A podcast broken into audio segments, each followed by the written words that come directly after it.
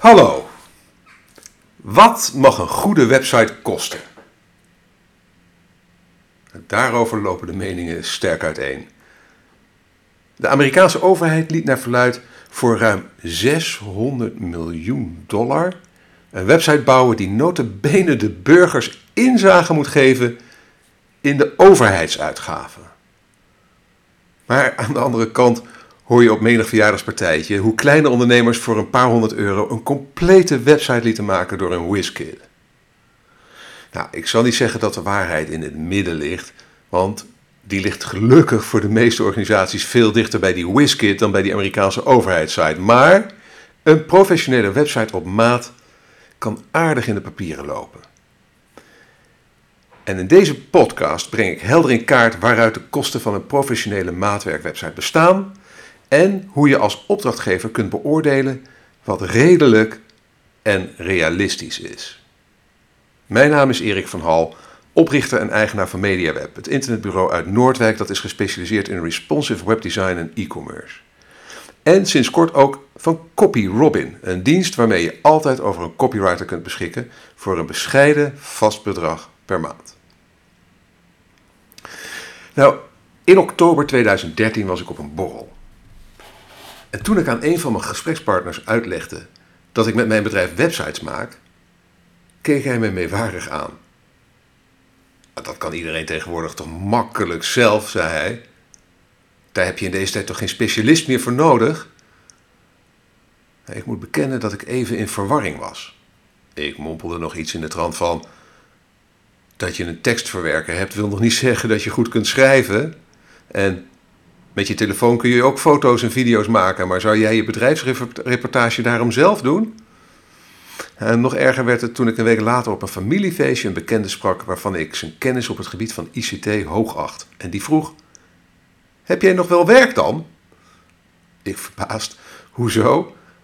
En die bekende zegt: Nou, die websites kan iedereen tegenwoordig toch makkelijk zelf maken? Nou, straks komt Google wel met een algoritme dat een website op maat voor je maakt. Nou, we zijn nu bijna twee jaar verder en Google maakt nog geen websites op maat. Maar er is een start-up en die heet The Grid en die beweert het wel al te kunnen.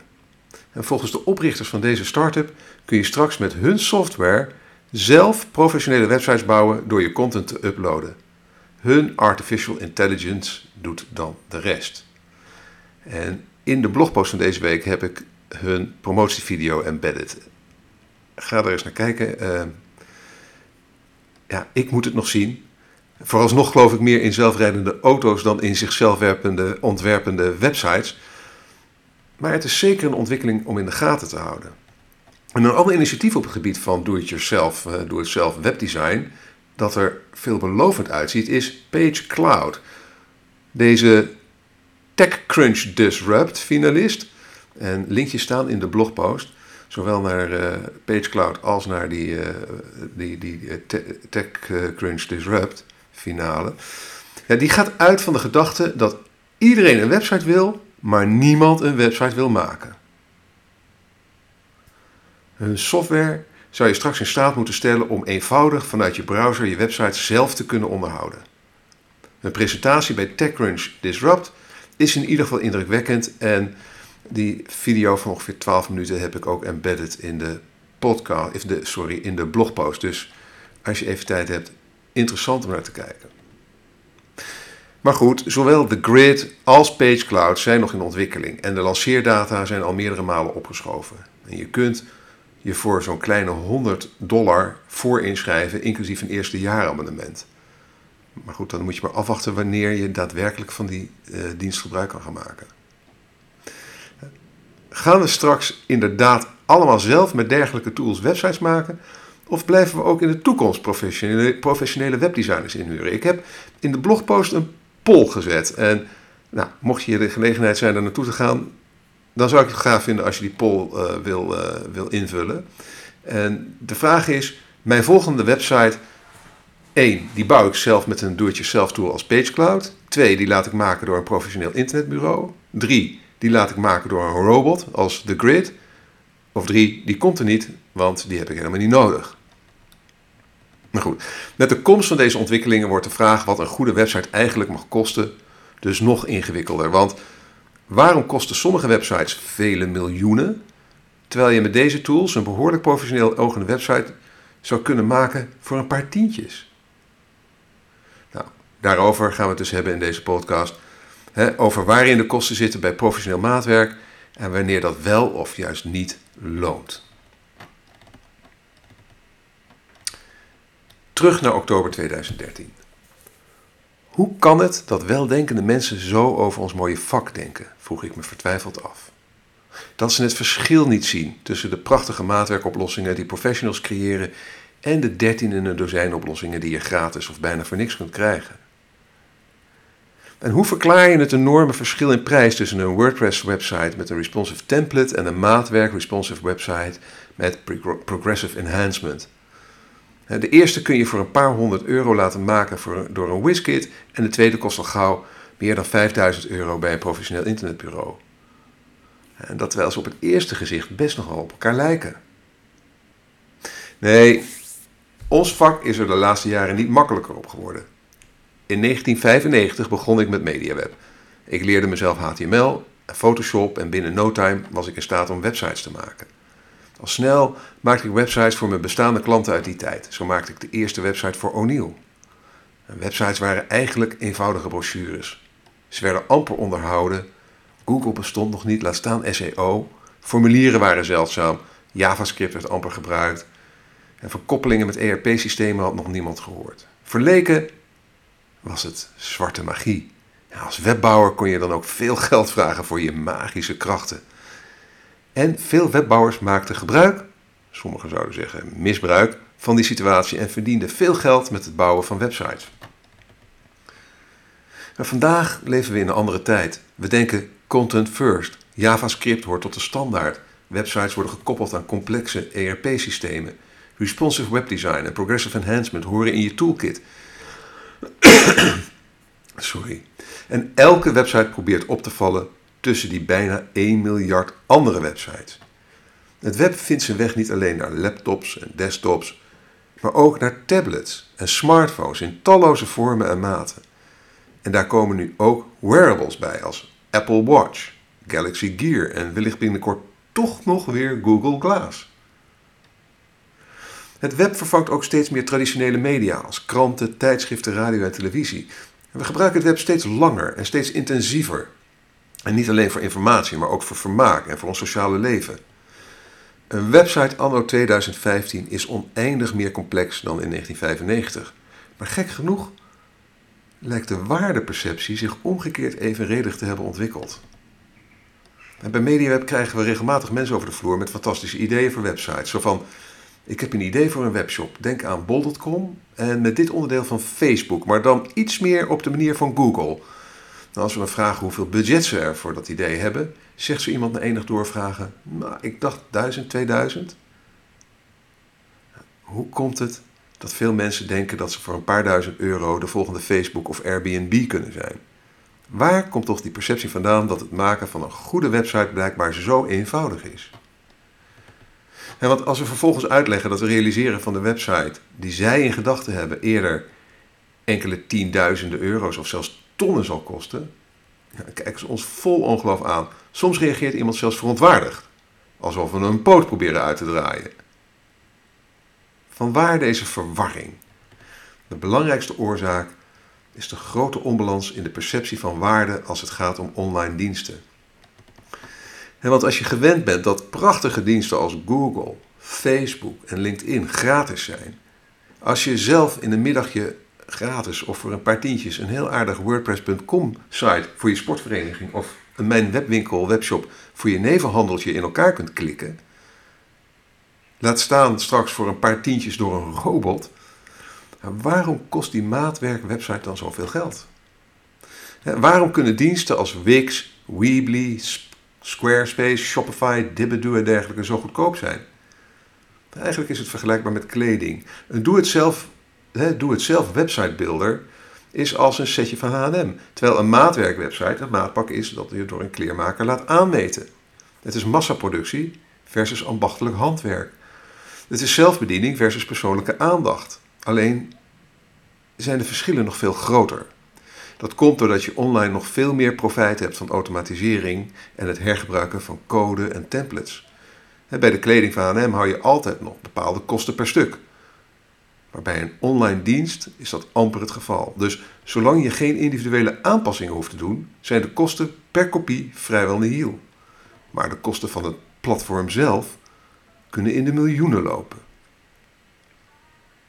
Nou, we kunnen deze weldenkende mensen dan ook niet kwalijk nemen dat ze geen idee hebben hoeveel tijd het kost om een professionele maatwerk website te maken. Consumenten hebben ongekende mogelijkheden om hun gedachten, foto's, video's en wat dan niet meer online te publiceren. En het gaat ze zo makkelijk af. Het contrast in kosten tussen een standaard en een maatwerkoplossing gaat de meeste mensen dan ook boven hun pet. Nou, een van de belangrijkste aspecten van elke waardepropositie is het onderscheidend vermogen. Dat is precies de reden dat wij nog nooit een klant hebben aangetroffen die geholpen was met een complete standaardoplossing. Elke website die we maken bestaat dan ook voor een groot deel uit maatwerk. En natuurlijk proberen we de kosten laag te houden door waar mogelijk code te hergebruiken, maar uiteindelijk kunnen opdrachtgevers zijn eigen identiteit en specifieke wensen terugzien in zijn website. Tijd voor een commercial break. Valt het up-to-date houden van je website je zwaar? Met CopyRobin heb je altijd een webredacteur of copywriter bij de hand. Vanaf 79 euro per maand. Probeer het nu gratis en ga daarvoor naar http://copyrobin.nl en plaats een gratis proefopdracht. Oké, dat was de commercial voor vandaag. En ik kan het je echt aanraden als je content, uh, uh, veel behoefte hebt aan verse content met enige regelmaat. Ga eens kijken bij CopyRobin. Ik vind het een werelddeal. Maar goed, terug naar de podcast van deze week. De specialisten die samen met jou je zakelijke doelstellingen vertalen in een website die resultaatgericht is, die specialisten zijn niet goedkoop. Het zijn hoogopgeleide vakmensen waarvan het aanbod ook nog eens lager is dan de vraag. Het verschil in kundigheid kan daarbij enorm zijn. Maar voor een opdrachtgever is het moeilijk om dat verschil te zien. En professionele internetbureaus zijn daarom kieskeurig als het gaat om de mensen waarmee ze werken, zowel in dienst als freelance. Nou, om een professionele website op maat te maken heb je doorgaans een team van twee tot zes specialisten nodig die enkele weken tot vele maanden met je website bezig zijn. De samenstelling en de doorlooptijd hangen af van welke werkzaamheden je zelf kunt doen, de complexiteit van en de omvang van de website en eventuele deadlines. Het team bestaat in ieder geval uit een front-end user interface ontwerper en een back-end developer, een programmeur. En vaak zijn er ook een grafisch ontwerper en een projectmanager bij betrokken. Desgewenst kan het team worden uitgebreid met een tekstschrijver en een user experience ontwerper. Een mooie, responsive maatwerksite met progressive enhancement, een op maat ingericht CMS en een eigen, uniek ontwerp kost met zo'n team al gauw 100 tot 300 uur om te maken. En dan hebben we het over uren die daadwerkelijk aan het op maat maken van jouw website worden besteed. Daarbij komt nog het projectmanagement en de overhead van verkoop, marketing, interne IT, human resources, administratie en overige kosten van het zaken doen. Nou, de uurtarieven die variëren van 25 euro voor een beginner tot 175 euro voor een zeer ervaren uh, freelancer per uur. En voor kleine tot middelgrote bureaus variëren de uurtarieven van 65 tot 150 euro per uur. En voor de grotere bureaus van 75 tot 250 euro per uur. En zo zie je dat een professionele website al gauw tussen nou, 3000 tot 30.000 euro zal kosten. En dan hebben we het nog niet over koppelingen met ERP-systemen, maatwerk, e-commerce oplossingen en dergelijke. En zoals we hierboven al zagen, kan de investering in een nieuwe website ook in de tonnen of zelfs in de miljoenen of tientallen miljoenen lopen. De kosten van een website worden voor een groot deel dan ook bepaald door de hoeveelheid maatwerk. En je kunt de investering in je website dan ook flink beperken door je te conformeren naar bestaande standaardoplossingen. Als je een nieuwe auto gaat kopen, dan kan je die meestal vrij uitgebreid naar eigen smaak configureren. Je kiest de kleur, wel of niet metallic, type motor, type versnelling, lichtmetalen velgen, lederen bekleding, nou ga zo maar door. Al die keuzes hebben effect op de prijs van de auto. Dat snapt iedereen. Maar je kunt nog verder gaan. Je kunt je auto laten tunen bij een autotuning specialist. Dan lopen de kosten nog harder op. En tenslotte zou je theoretisch ook de hele auto met de hand op maat kunnen laten maken. Maar goed, dat is onbetaalbaar. Nou, bij je website is het net zo. Zolang je de site samenstelt uit standaard oplossingen, zullen de kosten beheersbaar blijven. Hoe meer je wenst af te wijken van de standaarden, hoe meer maatwerk je nodig hebt, hoe harder de kosten zullen oplopen. Laat je daarom door je internetbureau goed adviseren over de mogelijkheden en beperkingen van de standaardoplossingen. En wees eventueel bereid om je eigen werkwijze aan te passen aan een standaardoplossing om zo flink wat geld te besparen. En de hoeveelheid maatwerk die nodig is voor jouw website is dan ook een belangrijke bepalende factor bij de keuze van het juiste content management systeem. Want do-it-yourself systemen als Wix en Weebly zijn ongeschikt voor maatwerk. En in CMS'en als WordPress en Magento is maatwerk omslachtig en kostbaar. CMS-frameworks als Silverstripe en Drupal zijn juist zeer geschikt voor maatwerkoplossingen.